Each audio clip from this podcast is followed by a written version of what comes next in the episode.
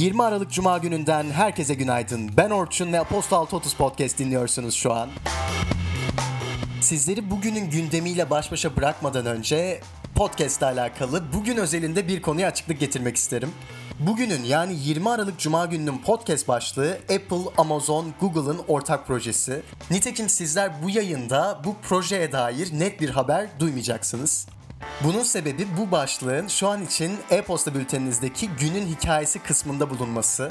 An itibariyle Apostol Totus Podcast'te günün hikayesine yer vermemekteyiz. Konunun detayları için sizleri e-posta bültenimize bekliyor olsam da ben şu kadarını söyleyeyim. Akıllı ev sistemleri için 3 dev şirketin Amazon, Apple ve Google'ın büyük bir işbirliği yolda. Bunu dememin ardından sizleri bugünün gündemiyle baş başa bırakıyorum. Podcast bölümünün başında da dediğim gibi bugün 20 Aralık Cuma ve gündemin öne çıkan başlıkları sizlerle. Keyifli dinlemeler dilerim. Piyasalar, ekonomi.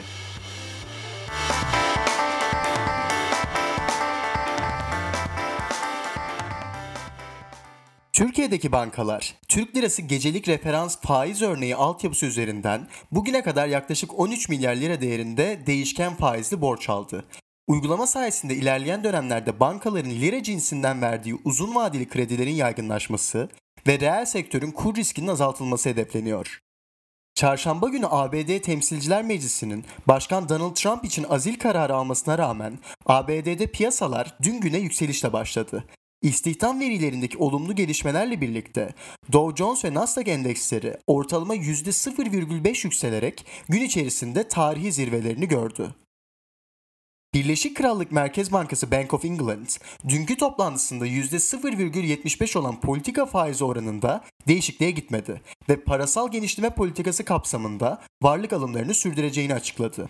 Yılın son çeyreğine dair büyüme tahminini %0,2'den %0,1'e indiren Bank of England, yaptığı açıklamada hane halkı tüketiminin artmasına rağmen yatırımların ve ihracatın zayıf kaldığını finansal piyasaların ise iç politik gelişmelere karşı hassasiyetini sürdürdüğünü belirtti.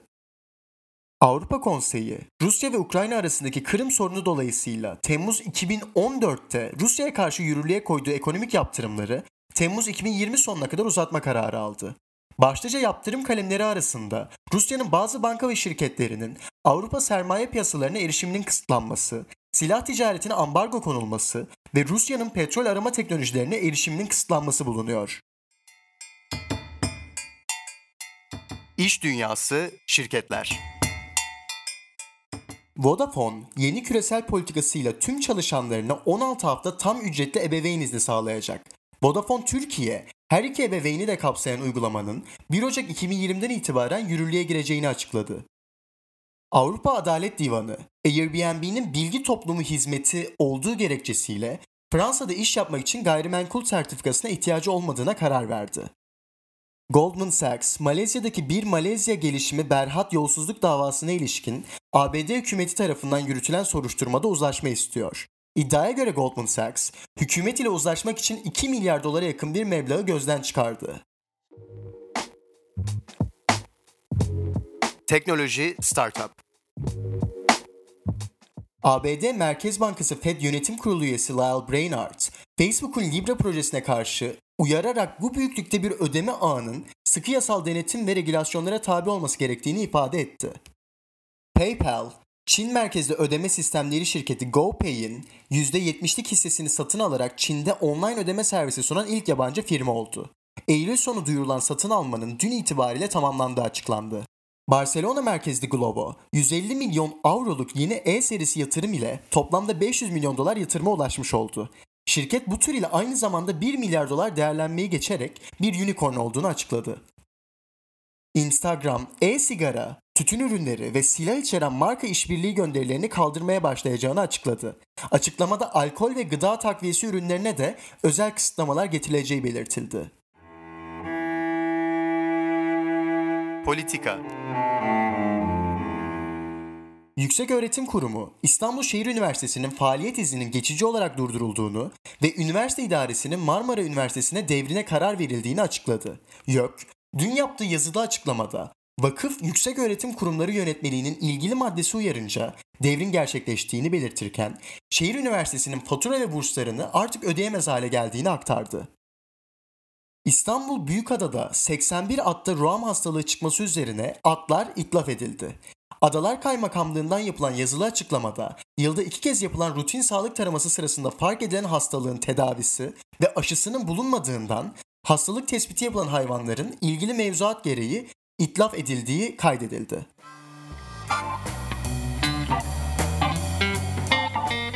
Şehir ve kültür.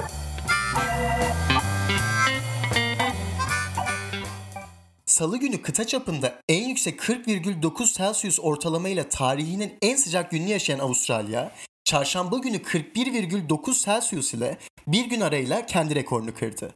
Halen yangın sezonunda olan kıtada orman yangınları Ağustos ayından beri 250 milyon ton karbondioksit salınımına sebep oldu. Bu, ülkenin toplam karbondioksit salınımının neredeyse yarısına karşılık geliyor. Brüksel'in ikonik maneken pis heykeli 400. yaşını kutluyor. 1619'dan beri şehirde olduğu bilinen maneken pisin doğum günü bugün Büyük Meydan'da gerçekleşecek DJ performansıyla kutlanacak. Bu hafta heykele 18 Aralık Uluslararası Göçmenler Günü kapsamında göçmen farkındalığı yaratmak için Uluslararası Göç Örgütü tarafından bir kostüm giydirildiğini de hatırlatmak isterim.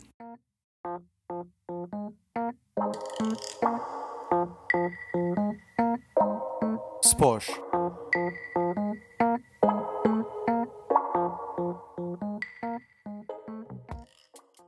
Juventus'un Sampdoria'yı deplasmanda 2-1 mağlup ettiği karşılaşmada Cristiano Ronaldo takımının ikinci golünü atarken gol vuruşunu kafayla 2 metre 56 santimetrelik mesafede yaparak sahalarda sıklıkla görülmeyen bir gole imza attı. 37 yaşındaki oyuncu yerden 71 santimetre yükselmeyi başardı. ULEP Avrupa Kupası'nda Türkiye'yi temsil eden Darüşşafaka Tekfen, Galatasaray Doğa Sigorta ve Tofaş son 16'ya kalmayı başardılar. Son 16 turu 8 Ocak'ta başlayacak. İzmir'de bu hafta sonu yılın en uzun gecesi 21 Aralık'ta halk koşusu düzenlenecek. En uzun koşu adıyla yapılacak koşu saat 21'de 3 Kuyular Vapur İskelesi'nden başlayıp Gündoğdu Meydanı'nda tamamlanacak. Parkur ise yaklaşık 10 kilometre. Liverpool, Salzburg forması giyen sağ kanat oyuncusu Takumi Minamino'yu 7,25 milyon sterlin değerindeki serbest kalma bedelini ödeyerek 1 Ocak itibariyle kadrosuna katmış oldu. 24 yaşındaki Japon milli oyuncu bu sezon Avusturya ekibinin formasıyla 22 maçta 9 gol atıp 5 asist yapmıştı. Fenerbahçe Beko'nun Zenit'e karşı oynadığı karşılaşma dünün öne çıkan karşılaşmasıydı. Bu karşılaşmada Zenit, Fenerbahçe Beko'ya karşı 84-81'lik skorla galip ayrıldı. Günün yani bugünün öne çıkan karşılaşmaları ise şu şekilde. Anadolu Efes, CSK Moskova. Saatler 20.30'u gösterdiğinde Bein Sports 3 ekranlarından izlenebilir. Hoffenheim Dortmund 22.30'da Esports 2 ekranlarında. Fiorentina Roma saatler 22.45'i gösterdiğinde Bein Sports 4 ekranlarında. Şimdiden keyifli seyirler dilerim.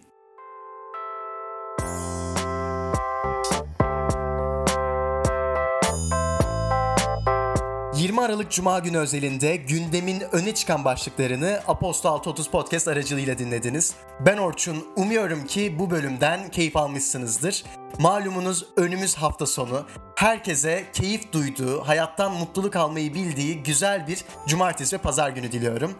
Gelecek hafta görüşmek üzere. Kendinize iyi bakın ve mutlu olmayı eksik etmeyin.